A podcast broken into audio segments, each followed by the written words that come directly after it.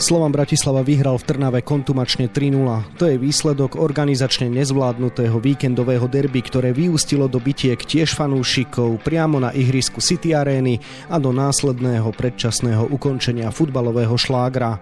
Tejto téme sa budeme venovať v dnešnom podcaste Deníka Šport a športovej časti Aktualit Šport.sk.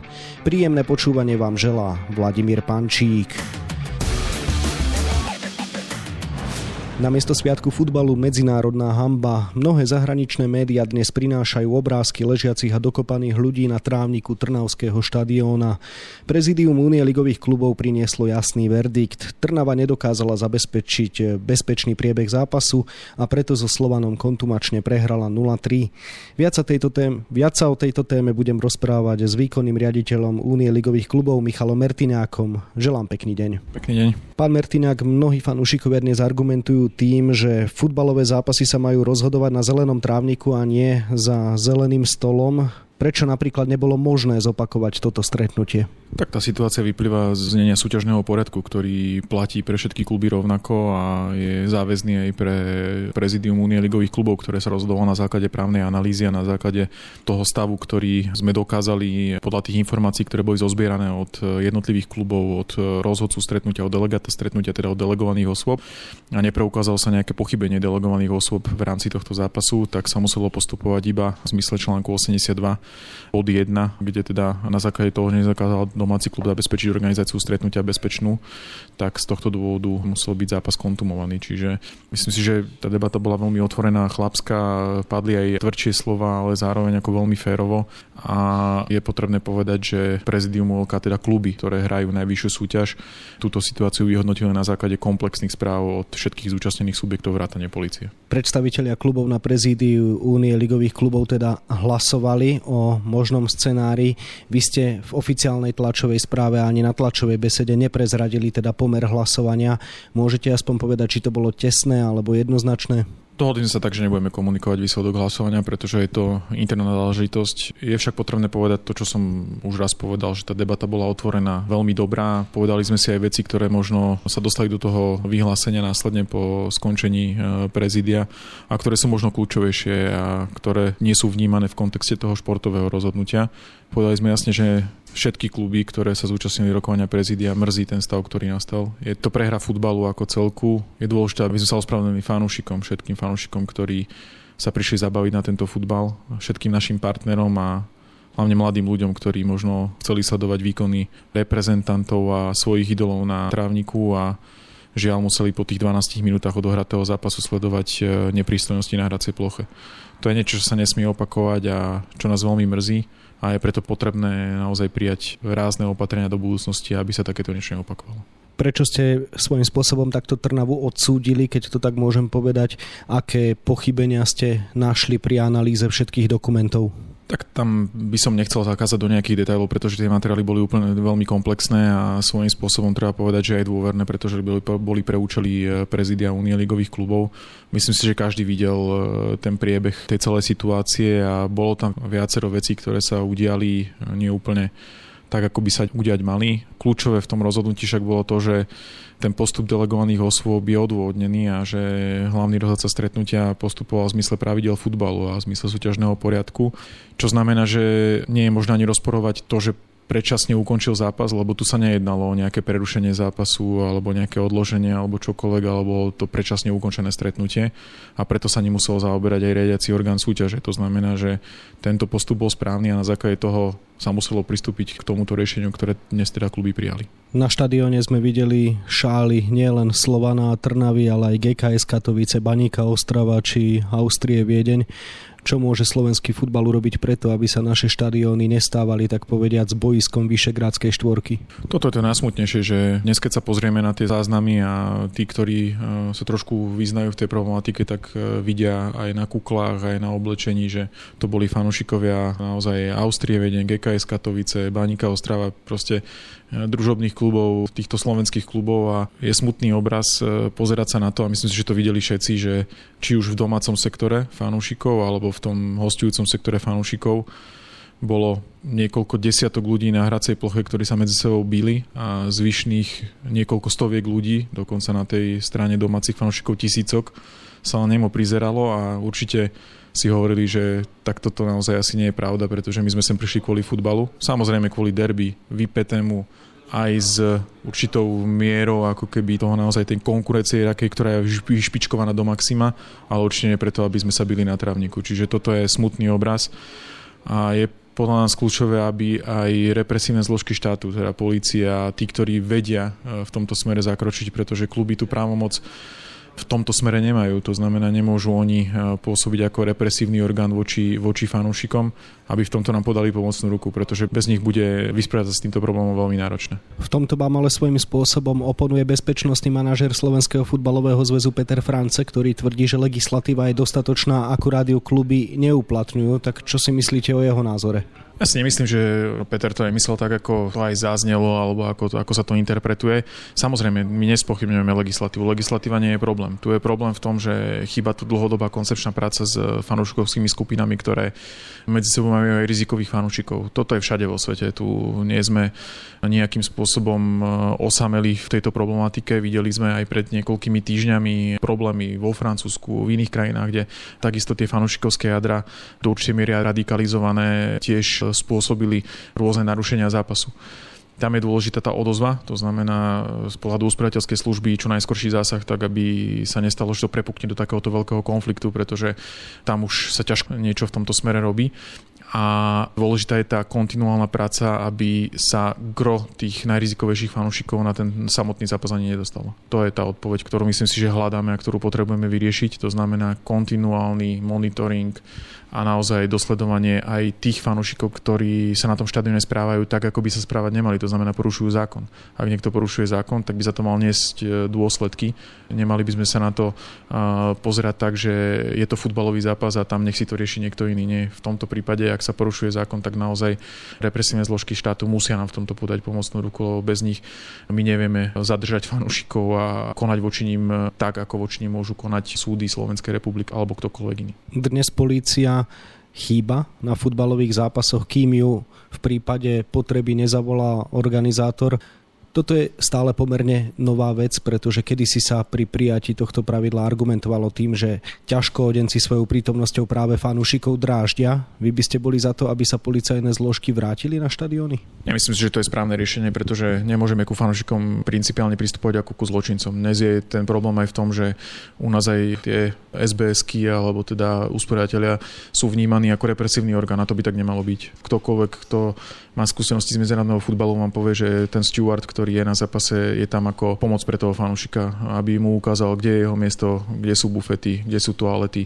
On tam nie je na to, aby vykonával nejaký zásah voči fanúšikovi. Samozrejme má zabezpečiť, aby ten priebeh podujatia bol čo najbezproblémovejší a upozorniť na to, ak je nejaké protiprávne konanie. A potom by už e, samozrejme mala byť skôr tá práca policie a z nášho pohľadu kľúčová je v tom smere práve tej prevencie. To znamená, že robiť dlhodobo rozpracovať, baviť sa, hľadať, sledovať e, tých jednotlivých ľudí, ktorí na tom štadióne e, robia veci, ktoré tam nepatria. To znamená, že naozaj nejakým spôsobom eliminovať práve tie skupiny fanúšikov, ktoré na tom futbale nikto z nás nechce a myslím si, že ani tí fanúšikovia, ktorí sú sami súčasťou ultraskupín, častokrát nesúhlasia s tým, čo sa v rámci tých zápasov udeje. Čiže toto nie je boj voči ultras. Ultras kultúra patrí ku futbalu, je to súčasť futbalu, samozrejme, ale musí to mať e, zdravé a rozumné hranice. Nemôže to byť e, forma násilného správania, tak ako sme to videli v zápase v Trnave. V Trnave naozaj prerazili dno. Ťažko si povedať, čo by mohlo byť horšie, už a len nejaké prípadné úmrtie na tom zápase.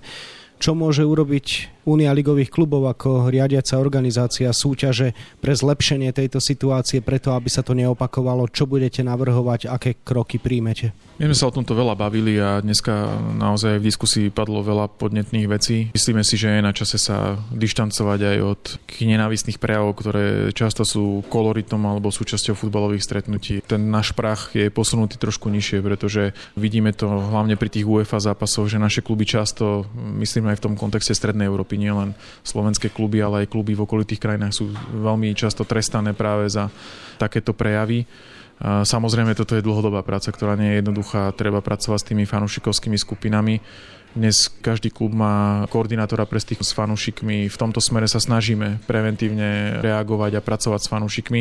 Nie je to samozrejme jednoduchá práca, ale to je taká tá odpoveď, ktorú môžeme dať my. Interne sme sa bavili o tom, že možno aj procesne je potrebné ešte nastaviť v rámci tých bezpečnostných opatrení ďalšie kontrolné mechanizmy, ktoré zamedzia tomu, aby sme sa nedostali do situácie, ako bola v Trnave, že reálne tá cesta tých neprispôsobivých fanúšikov alebo tiež fanúšikov na hraciu plochu bola príliš jednoduchá. To znamená, že stalo sa niečo, s čím možno nikto nepočítal, ale tie dôsledky toho, že vnikne na ihrisko výrazný počet desiatok fanúšikov, už potom sa to ťažko rieši, pretože už tí ľudia sú na hracej ploche, oni už konajú aj v nejakom afekte pod vplyvom tých emócií a možno aj nejakých iných látok, pretože to samozrejme sa môže stať. Dnes môžeme byť naozaj radi, že sa nestalo nič vážnejšie, pretože poviem pravdu, že keď som videl následne potom tie fotografie z toho, ako ľudia ležia na zemi, prípadne sú nejakí ľudia na streche štadiona, ak by sa tam stalo nejaké smrteľné nešťastie, tak je to naozaj niečo, čo si neviem ani predstaviť a čo myslím si, že by bol úplne nepredstaviteľné a niečo, čo by sme ťažko rozchodili ako futbal do budúcnosti. Nepocenila sa situácia už v minulosti? Nemali tieto debaty prebiehať napríklad po tom, čo fanúšik Slovana v derby kopol Bogdana Mitreu, čo bol vtedy kapitán Trnavy, nemalo už vtedy prísku kontumácii a k radikálnym trestom, k opatreniam? Tá situácia bola samozrejme odlišná, pretože riadiaci orgán e, súťaže sa zaoberá situáciou v prípade predčasne ukončeného stretnutia, nie v prípade, že sa stretnutie riadne dohrá. V tom danom prípade sa zaoberala disciplinárna komisia týmto konkrétnym prípadom. Myslím, že dokonca boli zadržaní aj e, tí fanúšikovia, ktorí toto spôsobili na danom zápase políciou, čo bolo potom komunikované.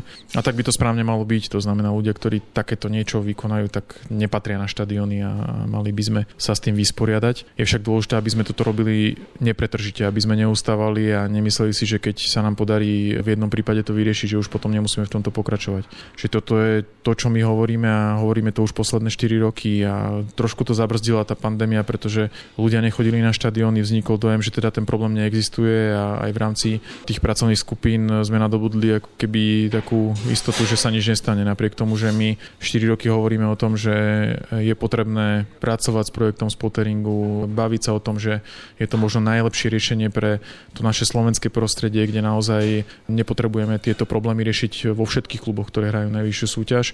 Je to minimálny objem ľudí a je práve priestor na to, aby sme to urobili dobre a aby to fungovalo. Čiže toto sú veci, ktoré treba nastaviť, o ktorých my sme už hovorili dávno a verím, že teraz aj, aj tým politickým tlakom, ktorý cítime, že to vyvolalo na politiku a na autority štátu, že to neustane, že naozaj dotiahneme túto vec do konca. Neradi by sme sa vracali do začiatku tých debat. My sme už niekoľkokrát vysvetlovali e, všetkým našim partnerom, že samozrejme rozumieme predaj lístkov na mena, ale vieme z iných krajín, že toto nie je riešenie.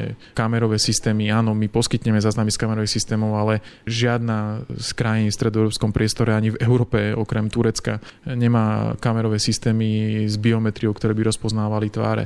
Čiže treba ísť po overených riešeniach, ktoré fungujú a ktoré fungujú v západnej Európe. Čiže toto to je vec, ktorú by sme radi dosiahli. Máme návody, boli tu e, reprezentanti stáleho výboru Rady Európy, ktorí tento problém riešili v Anglicku, dali jasné odporúčania, poďme touto cestou.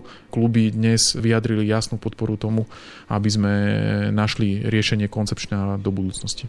Spomenuli ste, že táto téma zarezonovala aj medzi politikmi. Beriete to teda pozitívne, že sa ozvali naozaj aj ľudia v podstate z parlamentu, z vlády a podobne? Povedal by som, že má to dve strany mince. Jedna strana, že samozrejme, že je to hrozné, že sa toto muselo stať, aby sme to začali takto aktívne riešiť. Vediac o tom, že teda v rámci tých expertných skupín aj na ministerstve vnútra sme túto tému niekoľkokrát otvárali a bavili sme sa o tom, že je dôležité, aby sme na tomto pracovali, pretože ten problém my sami vnímame a vieme o ňom. Nie je to niečo, pred čím sa schovávame alebo si zakrývame tvár. A z druhej strany samozrejme je potešiteľné, že sa tá debata rozbieha. Veríme, že ale neustane. To znamená, že to nebude práve otázka toho, že dnes padlo nejaké športové rozhodnutie, o týždeň padne rozhodnutie disciplinárnej komisie, samozrejme rozbehne sa ďalej ďalej ligová súťaž, kluby budú pokračovať vo svojich zápasoch a veľmi ľahko sa môže na problém, ktorý tu bol, zabudnúť. A toto by bola tá nesprávna odpoveď. Treba už naozaj túto tému raz a navždy dať do stola, nájsť dobré riešenie, s ktorým budú spokojné všetky strany, také, ktoré bude aj funkčné do budúcnosti. A to verím, že sa nám podarí práve aj vďaka tejto situácii, ktorá nastala. Na záver možno taká osobná otázka vo funkcii výkonného riaditeľa Únie ligových klubov budete už pomaly aj 10 rokov. Bolo to najťažší moment, ktorý ste prežili v tejto funkcii a vôbec možno aj niečo si v tejto téme vyčítate osobne? Určite je to moment, ktorý bol mimoriadne nepríjemný, pretože Najhoršie asi bolo vidieť to, že keď ste išli okolo toho štadiona pred zápasom, tak ste videli množstvo fanúšikov, ktorí proste prišli ten zápas vychutnať. Boli tam otcovia so synmi v šáloch, Spartaka Trnava, aj hostujúceho klubu, ľudia, ktorí chceli vidieť meranie síl medzi naozaj dnes dvomi najlepšími týmami v rámci Slovenskej Fortuna ligy. A vediac, že v poslednej dobe liga, kluby odrobili obrovské množstvo práce v prospech rozvoja futbalu aj z pohľadu toho, že môžeme spochybňovať samozrejme vždy a debatovať o tom, že aká je kvalita, ale my si myslíme, že dokazujú aj výsledky, že stúpa aj kvalita mužstiev, dáva sa priestor mladým hráčom, reprezentačné týmy 20 21 čerpa zo slovenskej Fortuna ligy. Čiže ten trend je nastavený dobre a potom v podstate takou jednou situáciou alebo jedným okamihom dojde ku totálnemu v podstate potretiu tej celej dobrej práce.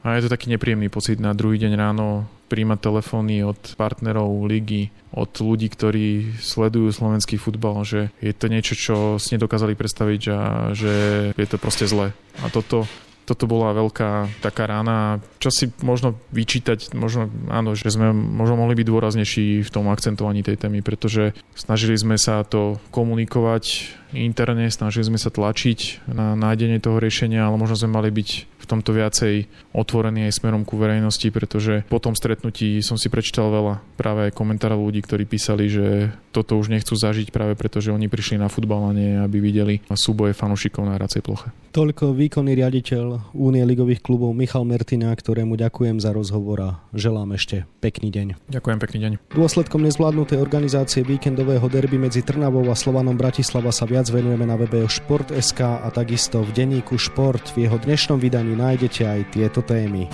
Ani nie 4 dní po nešťastnom derby absolvovali futbalisti Slovana Bratislava veľmi dôležitý zápas.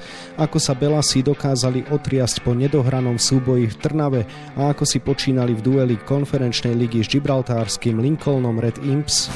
Do našej futbalovej ligy zavítalo veľké meno. Pohronie získalo brazilského útočníka Rafaela, bývalý hráč Mönchengladbachu Schalke či Hertha Berlin odohral v nemeckej Bundeslige 290 zápasov a strelil 82 gólov. V silách Petri Vlhovej je obhájiť veľký glóbus za celkové prvenstvo vo Svetovom pohári, aj keď konkurencia bude väčšia ako v minulej zime. Tento názor prezentuje v našej rubrike Priama reč bývalá skvelá zjazdová lyžiarka Veronika Velezuzulová. No a na 28 stranách je toho samozrejme oveľa viac. Scenár dnešného podcastu sme naplnili a zostáva nám sa už iba rozlúčiť. Ešte pekný deň vám od mikrofónu želá Vladimír Pančík.